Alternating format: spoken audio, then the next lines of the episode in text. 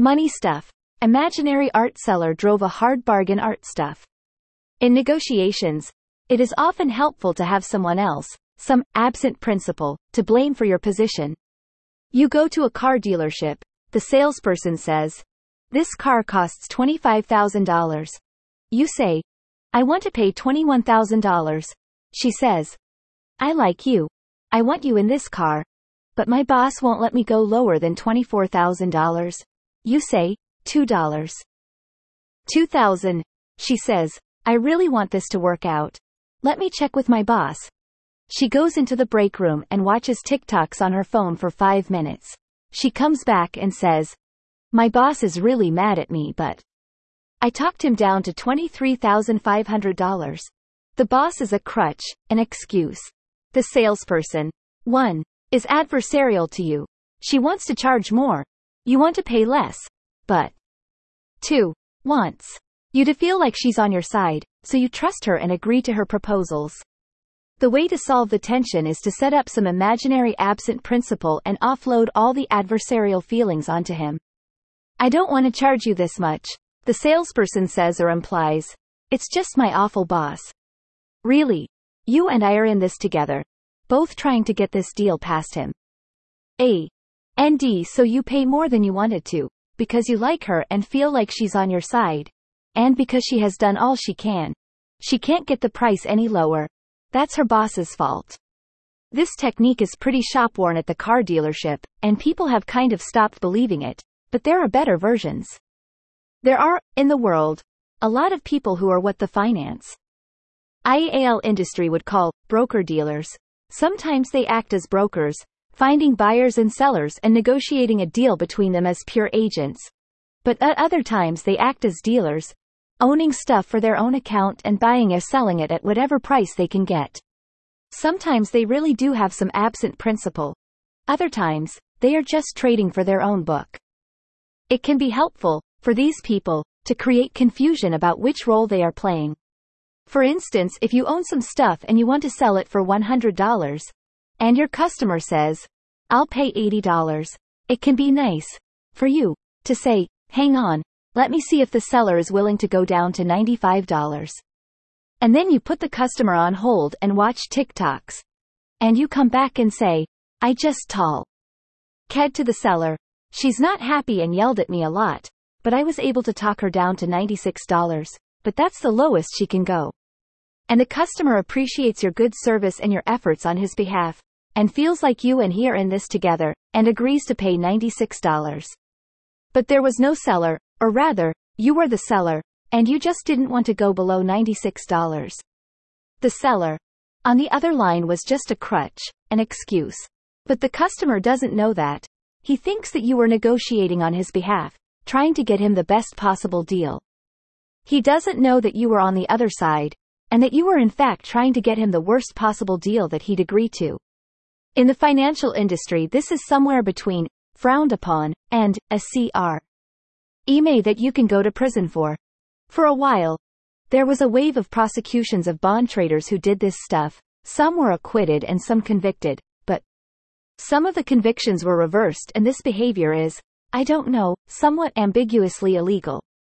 Obviously not legal advice. For instance, we once talked about a U.S. Securities and Exchange Commission case against some number. Mura traders who allegedly did stuff like this. 1. On March 18, 2011, Peters learned that Nomura had purchased a block of the bond JPMMT 2006 A32A1 at 7108. Shortly thereafter, Peters contacted a representative of a Nomura customer, customer E, and falsely claimed that the bond was being offered at 75 to 24, implying that a third party, and not Nomura, owned the bond. Peters then elaborated on the misrepresentation, saying that the seller, who did not exist, probably had a little room, meaning, to lower the price, but that the bond's price likely would not fall by more than a point. The customer E representative directed Peters to FOK, short for fill or kill, which is industry jargon for last and final offer, at 74 to 24, to which Peters replied. FOK worked by misleading the Customer E representative about the fictional offer from the phantom seller. Peters extracted over $117,000 in additional profits for Nomura. Customer E there thinks that Peters is doing a good job on his behalf, advising the customer on negotiating with the seller and talking the seller down to the lowest possible price. But in fact Peters is doing a good job on his own behalf, getting the customer to pay the highest possible price, to Peters, by pretending there is some absent seller on the other side. This trade was for somewhat thinly traded residential mortgage-backed securities, by the way, which is important. One reason that this trick doesn't work that well anymore at car dealerships, and that it doesn't work at all in the stock market, is that you need a customer who has no idea what the underlying thing is actually worth. You can't go around pretending to negotiate the price of a share of Apple Inc. stock, because the customer can just look on a screen and see its price, accurate to the penny and the second. You could go around pretending to negotiate the price of a Honda, but the internet has made car prices more transparent than they used to be. Little stubs of weird RMBS trade by appointment. And Nomura plausibly does have a much better idea what they cost than its customers do. So it can push up the price by doing a weird little pantomime negotiation. Meanwhile in the art market prices are more or less entirely imaginary. A Gustav Klimt painting is worth, to a billionaire art collector, R. Only $1 more than one other billionaire is willing to pay for it. So if you just make up a guy who thinks it's worth $185 million, maybe you can get your real billionaire customer to pay that much. The New York Times reports. For example, in 2012, Bouvier told Rybolovlev's aide that the sellers of a Klimt, Water Serpents 2, were looking for $190 million, but that he thought he could twist them to get 185, according to court papers. These negotiations did not happen, Judge Furman wrote in his March opinion. On the same day in 2012 that Bouvier wrote that email, one of his companies bought the painting for $126 million. Two days later, he invoiced Rybolovlev for $183.8 million. Bouvier is Yves Bouvier, an art broker dealer, and Rybolovlev is Dmitry Rybolovlev, a Russian oligarch and collector. Bouvier would sometimes buy art for his own account and then sell it to Rybolovlev at markups of tens of millions of dollars, which is a good trade if he's a dealer and bad work if he's a broker. The dispute is about which he was. For years, Rybolovlev has accused Bouvier of defrauding him in that and dozens of other transactee ons by posing as an art advisor negotiating sales on Rybolovlev's behalf, when, in fact, he was secretly acting as an art dealer and often increasing the prices by tens of millions of dollars. Ellipsis. Bouvier has long insisted he was always clear that he was operating not solely as an advisor, but also as an independent dealer. As evidence, he has put forward sales contracts for Rybel. Ovlev's first few purchases as proof he was openly operating as a dealer, free to charge whatever price Rybolovlev was prepared to pay. But the Russian collector has said that Bouvier's role evolved into that of commissioned advisor and agent, and that Bouvier pretended to play that role. He has emails in which Bouvier described negotiations with sellers that do not appear to have actually taken place. We have talked about this case before. Over the years, Rybolovlev has been pursuing Bouvier, in jurisdictions that included Monaco, Singapore, Hong Kong and Geneva, but has mostly lost. This week in New York there will be a trial on Rybolovlev's claims against Sotheby's, the auction house, which he says, helped Bouvier cheat him, in part by creating inflate ed valuations for the art that served to conceal Bouvier's large markups. ALTMANING. Usually, the founder and chief executive officer of a startup would like to be able to raise money from investors while keeping complete control of the company, while the investors would prefer to have some control over how their money is used. Ultimately, if there is a sharp disagreement, the investors would like to be able to fire the founder and keep the company for themselves, the founder would like to be able to prevent that and keep the company and their money for herself. This is a real tension. Both sides have good reasons for their positions. It's her vision, her blood, sweat and tears. It's their money, and different startups strike the balance different. T ways. Some startups have dual-class stock structures and shareholder agreements that allow the founder to keep control of the board no matter how much outside money she raises. Other startups have single-class stock and shareholder agreements that give outside investors a lot of power. Generally, startups will have more founder-friendly structures if 1. They are in high demand, and can 2. S dictate terms to investors, and 2. Their founders care about this stuff. Some founders are sort of innocent and say, if I focus on doing a good job, the governance will work itself out, while other founders fight really hard for board control. And there are trends over time, when it is easy for startups to raise money, and hard for venture capitalists to get into deals, the founders get to dictate the terms, and the venture capitalists compete over who can be most founder friendly. When capital is scarce, the providers of capital get to set the terms. All of this is pretty straightforward stuff, a somewhat zero-sum battle between founders and investors for control. 2. It's the investor's money. It's the founder's vision. They each want protection, etc. A weird innovation that OpenAI came up with was to introduce a third party that, technically, has absolute control of the company and can ignore both what the founder, CEO wants and what the investors want. OpenAI has a board of, mostly, independent directors, and that board is founder, CEO Sam Altman's boss and does not answer to the investors. It is the board of directors of a nonprofit, who appoint T. themselves, and who have a fiduciary duty to the nonprofit's mission of building safe and beneficial artificial general intelligence for the benefit of humanity. In this structure, Asterisk Altman has no power over the board. He was a board member until November. But he had only one vote. And now the board has kicked him off. The investors have no power over the board. They had no voting rights at all, and OpenAI told them, in its operating agreement, that it would be wise to view any investment in OpenAI Global, LLC in the spirit of a donation. And then the board fired Altman as CEO, and Altman and the investors were both extremely upset about this and entirely aligned with each other in wanting him back as CEO.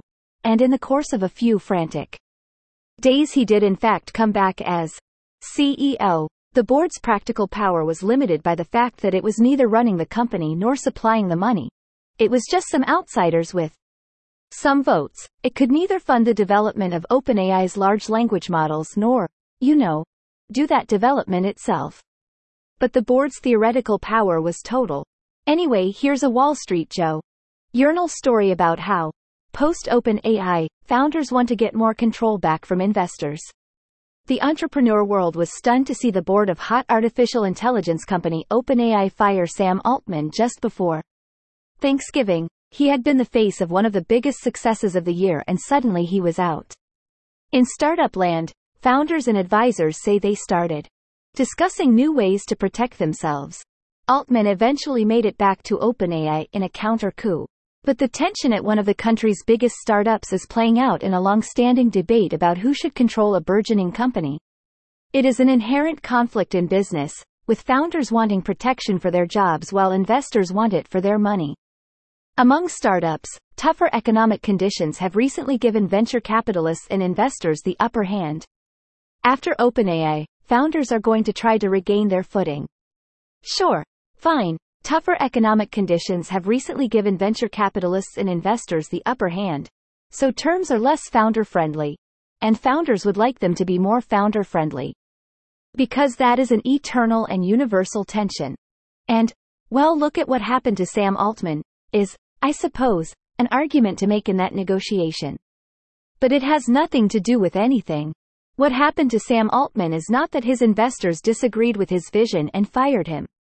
What happened to Sam Altman is that OpenAI, almost uniquely, is an $86 billion startup. Whose govern Ants terms are neither founder friendly nor investor friendly. They are nonprofit board friendly. That's so weird. If you're a tech startup, you don't need a nonprofit board.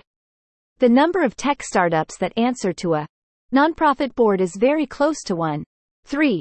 If you don't have a nonprofit board, this whole problem doesn't exist. On the other hand, if you are a founder looking to keep M or control over your company, there is a lot to learn from OpenAI. The journal story discusses the normal founder-friendly approaches. Eric Ries, founder of the Long-Term Stock Exchange and something of a corporate governance guru and go-to mentor among the Silicon Valley set, has a system of hurdles founders can set up that would make it harder for a board to move against a co. Company's mission or management. The most protective moves, Ries and lawyers say, are implementing super voting shares or dual class shares, which give founders ultimate control over their companies. These structures create multiple classes of shares to give founders, and sometimes early employees or investors, voting control. Okay, sure, but OpenAI has an operating agreement that 1. gives investors no votes at all and 2. tells them, in writing, that they should view any investment in the spirit of a donation. That's way better for a founder than dual class stock, if the founder is sure she controls the board. Carta. We talked yesterday about Carta, the startup that manages capitalization tables for other startups. I made the point that managing cap tables is a reasonable business. Startups pay you a moderate amount of money to keep track of their shareholder lists. But it is much less lucrative than the business of brokering secondary trades in startup stock, where people will pay you, like, 2% of the value of every trade to match up buyers and sellers. And managing cap tables would seem to be a Huge advantage in getting the brokerage. Business. The lists of shareholders are generally secret, and if you have them, because you are in the business of keeping them, then you know who all the potential sellers are and can broker a lot of trades. The problem is that the startups really do want those lists to be secret, and they will be mad if you go and use them to broker trades. And Carta did that. It came to a shareholder of a company whose cap table it manages, pitching that shareholder on selling his stock. The shareholder told the company and the company complained. And the result is that Carta is shutting down its brokerage business. The Financial Times reports. The company's reputation has been battered by allegations that Carta staff used confidential information to solicit investors in start ups to sell their stakes in the secondary market without consent from the startups themselves. Henry Ward, the company's chief executive, said in a blog post on Monday night that the lackluster performance and ultimate closure of the trading platform was my greatest failure and disappointment. Because we have the data, if we are trading secondaries, people will uh, always worry that we are using the data, even if we are not. So we have decided to prioritize trust and exit the secondary trading business, he wrote. What I said yesterday is that We'll give you an inexpensive service and monetize it by using the data for targeted advertising, is really the great business model of the 21st century, and that Carta's service would seem to generate the airy valuable data for targeted advertising. The advertising is, sell your shares of this hot startup, targeted to actual shareholders. It is rough, for a hot startup, to disavow that model. Perhaps it is a lesson in the dangers of monetizing too early. Pillow Talk. We talked last June about how the COVID 19 pandemic and the associated rise in working from home was good for our work from home insider trading. Some percentage of insider trading involves people overhearing their partner's work calls at home or looking at their partner's work email while their partners are in the bathroom and then trading on the partner's work information. If everyone works from the office, there is a limited opportunity for this sort of thing. If everyone works from the bedroom th. EY share with their partner, there is tons of opportunity for this sort of thing. Today there's a Wall Street Journal ahead treatment of the trend. There is a rich history in securities fraud of pillow talk cases in which insider traders glean confidential information from romantic partners. The COVID era offered a twist. Secrets weren't spilled in the bedroom or over a bottle of wine, but during the humdrum routine of two adults working from home. During COVID, there was an uptick in brazen conduct, said Edward Imperatori, a defense lawyer at law firm Morrison and Foerster. In a work from home environment, people acted with more impunity. That strikes me as an obviously wrong analysis. It's not that people acted with more impunity. That they always had access to their partner's inside information but became lawless monster during COVID. It's that people had way, way, way, way, way more opportunity to access their partner's inside information, and the brazen ones made use of it. The legal problem in these cases is Did the insider tip her partner, hoping that he would trade on her work information, or did TH? E partner betray the insider, stealing her information while she wasn't looking and selfishly jeopardizing her career so he could make a little money? 4. I think the answer is usually the latter, but not always. One challenge for prosecutors is determining whether the partner who is privy to the information was in on the crime, said former federal prosecutor Brendan Quigley. Do they say, oh, my God, I would never give information to my spouse or significant other? It depends not only on what actually happened, but also on the nature of their relationship, said Quigley, who prosecuted insider trading cases in Manhattan.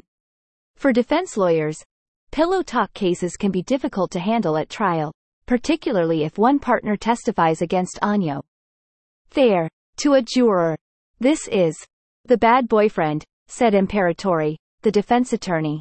He's acting badly in a relationship in a way that goes beyond the four corners of insider trading. Not surprisingly, many such relationships don't survive. We have talked about this problem. In the case of golf buddies, sometimes, corporate executives talk about their work on the golf sea.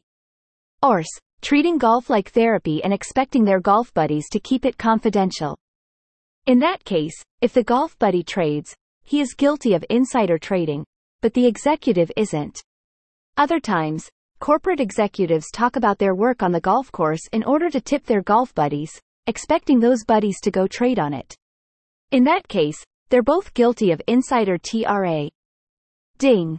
If you're not playing the round with them, it is hard to know which cases are which. Same, but more so, with romantic partners. Shareholder vote exchange. We talked last Thursday about the shareholder vote exchange, a business that lets retail shareholders sell their votes. My view was 1. Obviously, retail shareholders should sell their votes, which are worth nothing to them, but 2. Who would buy them? Shareholder votes are worthless to everyone, except to activist hedge funds in very rare contested proxy fights, or buyers in very rare contested takeovers. And in the contested situations, anyone who tries to buy votes is going to get very sued. But SVE co-founder Preston Yadegar emailed me to point out the obvious use case.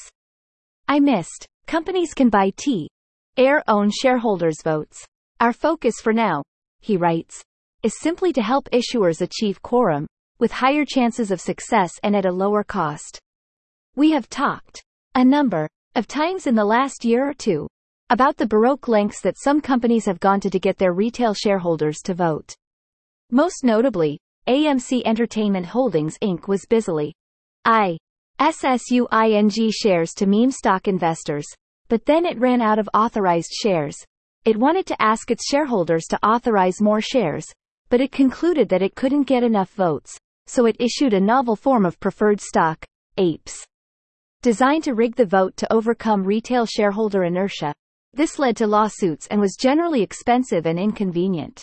I wrote in 2022 About AMC, that, if you are a meme stock company with a retail-focused investor relations function, you have to solve the problem of voting. Possibly the simplest solution is to pay the retail investors a few bucks for their votes. Things happen. Talent-hungry hedge funds seen fueling Podshop M&A. In 2024, how Wall Street firms are warming to AA. With help from Silly Con Valley. Microsoft's OpenAI ties face potential EU merger probe. Once bankrupt Jefferson County tests muni bond market with mega deal. Tinder owner match draws Elliott. Investment. China. Deal slump. Forces Wall Street banks to cast a wider net. Ecstasy for medicine. Advocate raises $100 million. Elon Musk criticizes WSJ reporting on his use of illegal drugs. Mike Mayo was probably the only contestant at last year's Powerlifting Nationals who used to have an Alan Greenspan photo pinned to his apartment wall. The over 150-year mystery of why urine is yellow has finally been cracked. Study. If you'd like to get money stuff in handy email form, right in your inbox, please subscribe at this link. Or you can subscribe to Money Stuff and other great Bloomberg newsletters here. Thanks. 1. Tyler Peters, named in that block quote, was prosecuted criminally, but a jury acquitted him on all counts. And the SEC then dropped its charges against him. One of his co-defendants was convicted in the criminal trial. Then a judge threw out his conviction. Then an appeals court reinstated it. 2. Somewhat zero sum. Really WH. At you want, and all of this, is to motivate the founder to do a maximally good job. A governance structure that gives her complete control no matter what is a bit demotivating. But so is a governance structure that micromanages and demoralizes her. But there is probably no universally correct setting that maximizes every founder's motivation. 3. Oh, go ahead and email me the examples if why. Oh, you want, but it's not. Like. 17. 4. The genders in this sentence are intentional. The journal notes, one thing hasn't changed since the earliest days of Pillow Talk. It is usually the men who can't resist the urge to take advantage of their confidential information. Like getting this newsletter? Subscribe to Bloomberg.com. For unlimited access to trusted, data-driven journalism a ND subscriber-only insights. Before it's here, it's on the Bloomberg terminal. Find out more about how the terminal delivers information and analysis that financial professionals can't find anywhere else. Learn more. Want to sponsor this newsletter? Get in touch here.